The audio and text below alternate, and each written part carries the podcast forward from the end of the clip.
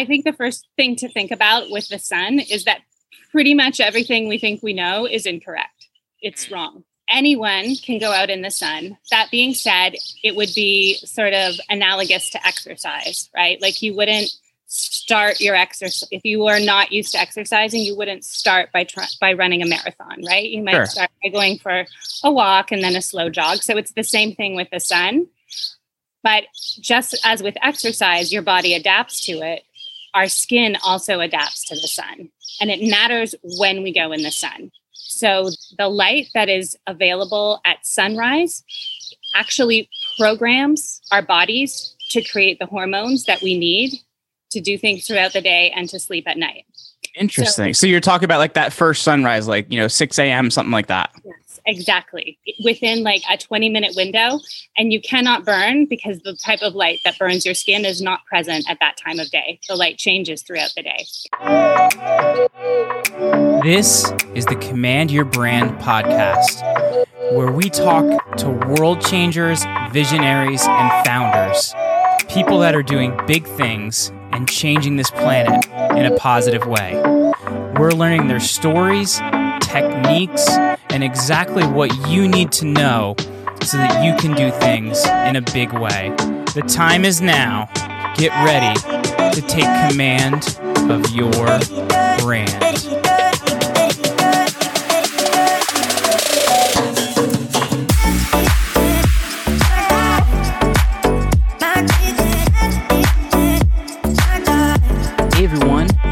Slate here, and welcome back to the Command Your Brand podcast. As we are talking with a awesome guest today, Meredith Oak, and she is the founder of Quantum TV, and we're going to be looking at decentralizing health.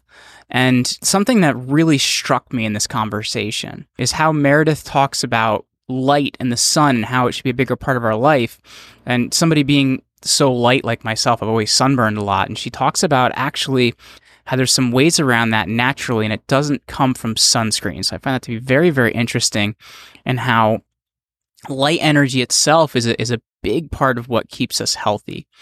So this is a very, very intriguing conversation where we're taking a look at light, blue light, and we're going to be looking at how your health can be made optimum by a lot of things that are available to all of us. We're just not totally aware of them. So, this is going to be a really great episode of the Command Your Brand podcast. So, let's get into this interview with Meredith Oak.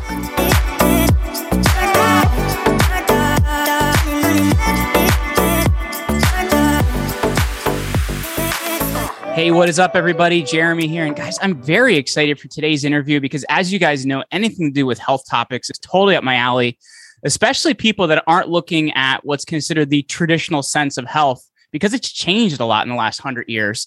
So we have with us today Meredith Oak, and she is the co-founder of Quantum Health TV. We're going to talk about decentralizing health, health education, and a lot of things around that. Meredith, thank you so much for hanging out with me today. Oh, it's my absolute pleasure, Jeremy. I love your podcast. I think Change Your Life is a fantastic mantra. Well, thank you. And I wanted to start with you're in a very unique and specialized area of health. You know, what made you interested in quantum health? Because, you know, if you talk to most medical doctors, that's not the direction they're going to send you. So, how did you end up here? So, it was like most people who are also interested in this topic, it was a long journey. Mm. And it started out with traditional doctors, and then we moved on to naturopaths. We did homeopaths, we did acupuncture, we did specialized traditional doctors.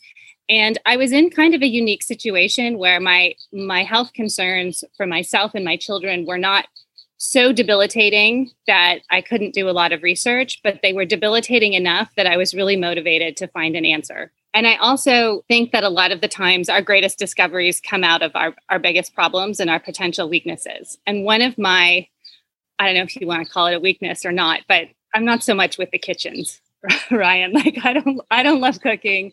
I love I, am the cook in our family, so I get it. so your wife would understand, right? So, you know, I love eating and I like food, but I don't like having to think about food a lot. And mm-hmm. anyone who's done any research outside of traditional health is continuously confronted with just like this micromanagement of your food, right? Like it's mm-hmm. if you're not feeling well enough, if you're not keto enough, you're not this enough, you're not taking enough supplements, you're not doing this. And like as a coach, I work with people, I ask them, like, what are you tolerating in your life that you really wish wasn't there, but you're tolerating it anyway? And I asked myself that question. And I was tolerating this incessant focus on food and supplements when it was really causing me problems. The moment that broke me was I'd ordered this kitchen gadget called a spiralizer. And I oh yeah, yeah, yeah, yeah. yeah we have one of those. One? Okay. We have one. We use them for like apples and stuff like that. Yes. So it, it's it's very cool. But yes. I had bought it because I was, you know, no more spaghetti, no more pasta that it's killing. Oh you. man, so you were making your own spaghetti that way. Well, so I'd read some blog posts. Because we just do it with spaghetti squash. That was the thing. It was like take the squash and this zucchini. They want it was to make spaghetti out of zucchini.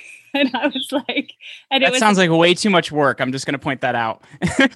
I felt the same way, but the kind of culture of alternative health is like, no, it's going to be great and it's so easy and your kids will love it. And I'm like looking at the spiralizer and imagining serving spiralized zucchini instead of spaghetti. And I'm like, they're not going to love it.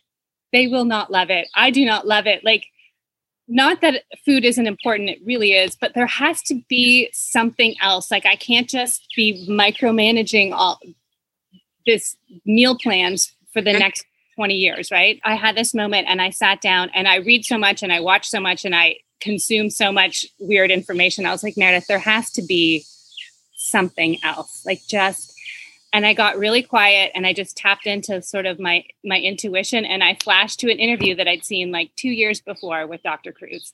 Wow. And I was like, It's funny you mentioned Dr. Kruse. I don't know if you see me just put my blue light glasses on. He reminded me last time. He's like, Where are they? I'm like, Okay, they're a foot away. Hold on. So I.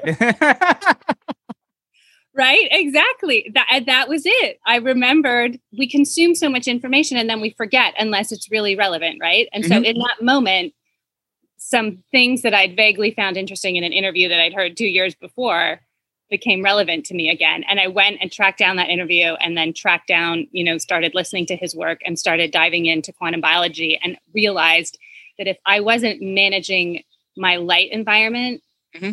I was never going to get healthy. And it didn't matter what I ate, it was mm-hmm. just never going to happen. And that light is just as important as food. And it was like, what? Let's talk about that because there's going to be some people on here that have heard Dr. Kruse's interview. There's going to be some people that they have no idea what quantum is. So you're talking about how light is just important as food. What is quantum health and how is that different than, you know, what we're exposed to? Not to be too technical, but there's a new field in science emerging and it's, mm-hmm. it's being called quantum biology. And it's mm-hmm. the intersection of quantum physics and biology. So, for most of the history of science, those two fields have been completely separate. And a quantum physicist would know nothing about cellular biology, and a biologist would know nothing about physics. And there's a couple of guys, Jim Al Khalili and then biologists, and they got together and they wrote a book together. And one's a biologist and one's a physicist. And they started looking at research that was coming out that was saying, contradicting everything that scientists have been taught, which is that quantum mechanics cannot occur in a living system. Mm. Mechanics does not happen. Quantum results do not occur in warm, wet environments. They only occur in space or at the atomic level. Mm-hmm. Basically, there is now enough. Ev- there's now a ton of evidence to show that that's not true. And once that's not true, all kinds of things in our environment become incredibly important to our health in ways that we just didn't understand before. And to be frank, most people still don't understand. Most mm. doctors, Dr. Kruse just got called out a couple weeks ago by a, a, physicist in Silicon Valley who's like, everything you're saying is wrong. he, the, he, just went to school 20 years ago and hasn't caught up. So. Mm. I guess looking at that, then, you know, we hear a lot about blue light. You know, I mentioned putting on my blue light glasses and things like that. I know it messes up like circadian rhythms and things like that you know so you know why are we exposed to so much of it? And how is it you know you call it the new sugar and you say sunscreen is the new margarine which really has got me thinking about sunscreen recently because i am like when i say i'm white i'm white. Like i burn really easy. So i guess how is blue light the new sugar and sunscreen the new margarine?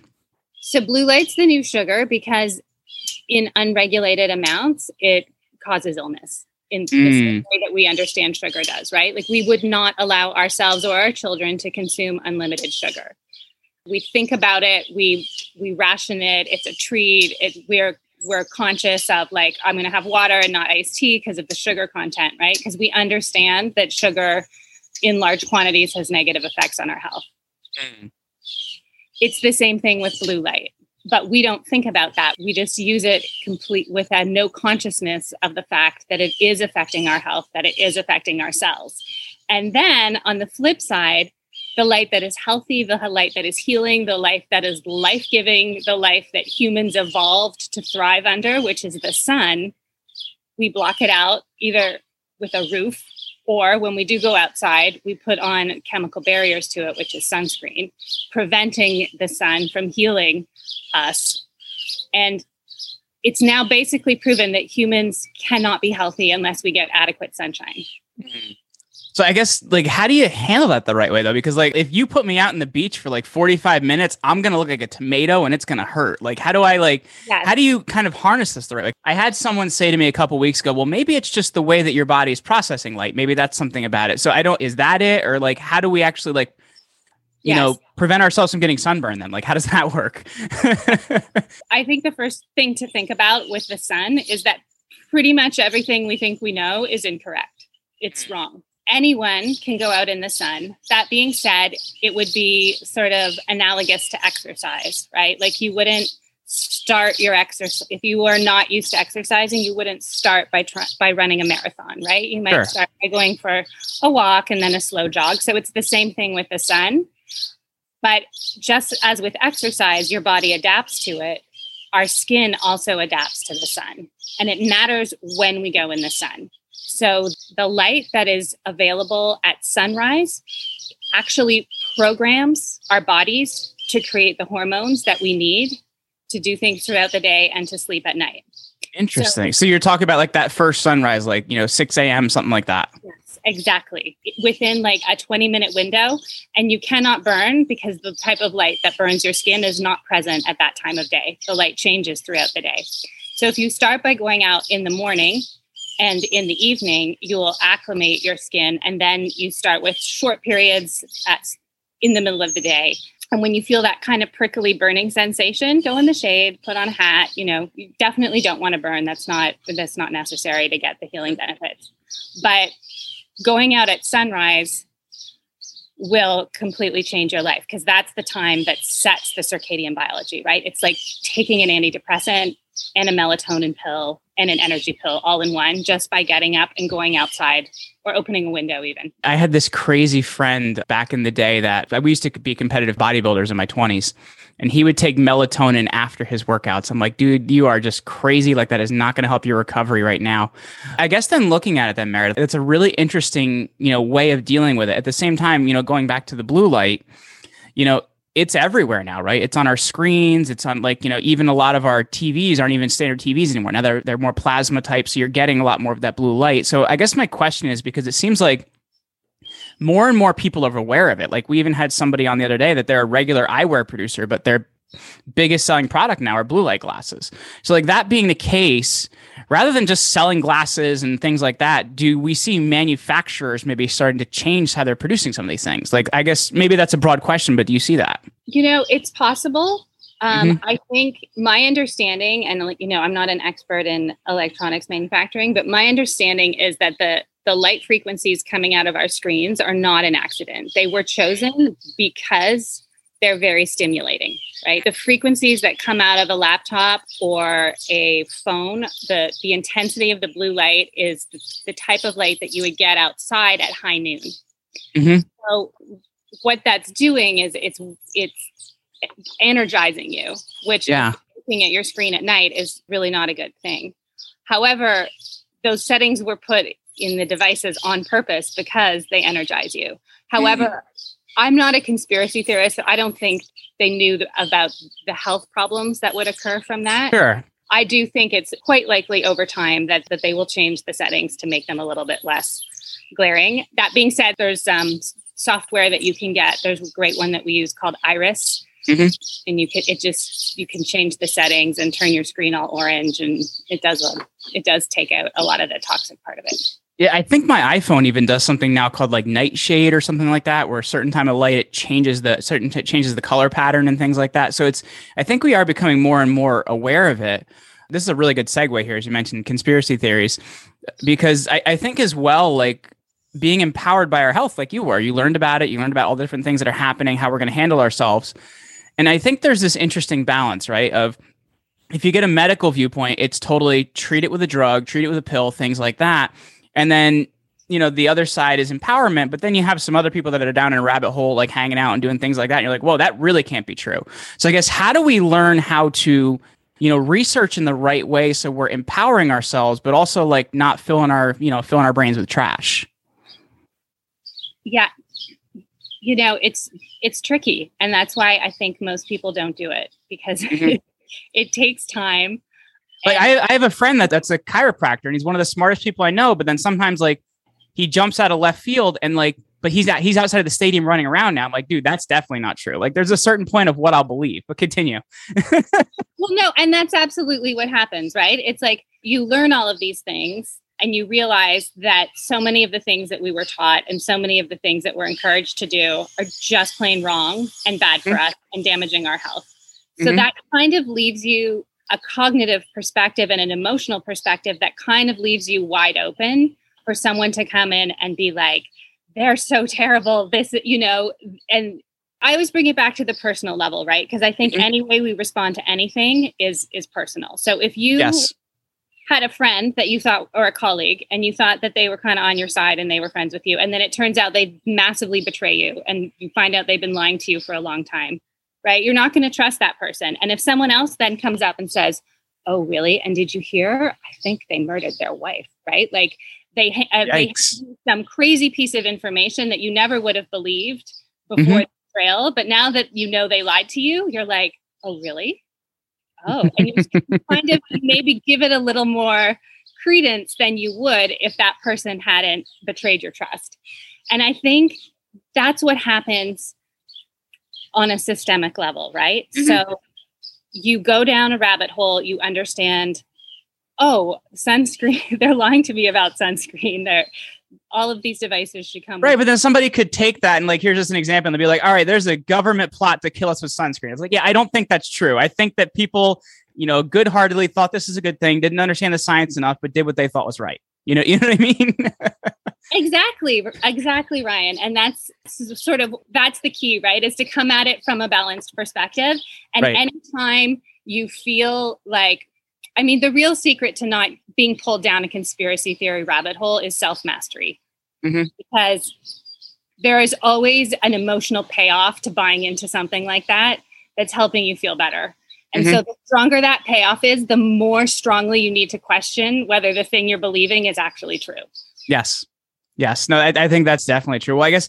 if you had to look at it, then Meredith, like we've talked about a lot of different topics today, from blue light to you know getting sunlight and things like that. If you had to really decide, like, what are the three things that are most important to health in your perspective, what would you say are those three things? And maybe three is not enough. Maybe it's too little. I don't know. So you, you let me know here. Yeah, I think if we if we speak generally, you could narrow it down to three things.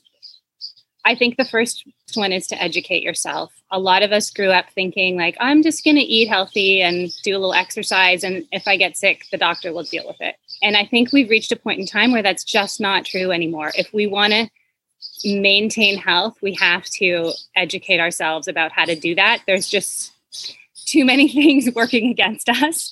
And I'm not, you know, I'm an optimistic person, but we have to understand how those things all work together and it does require doing some doing some education. And i think the more people realize that the more outlets there'll be like the project i my project quantum health tv or your podcast you know where people will find places that they trust to educate themselves. That's probably why podcasts are so popular right? People are yeah. that they need to be doing this. The second thing is to is to find a guide. I would consider a health coach a guide. I would consider uh, an alternative doctor, a guide, you know, somebody that's ready to meet you where you're at and hold your hand. Because it's one thing to understand broadly what to do, but to execute it, you, you need help. And then the third thing is community. Mm-hmm.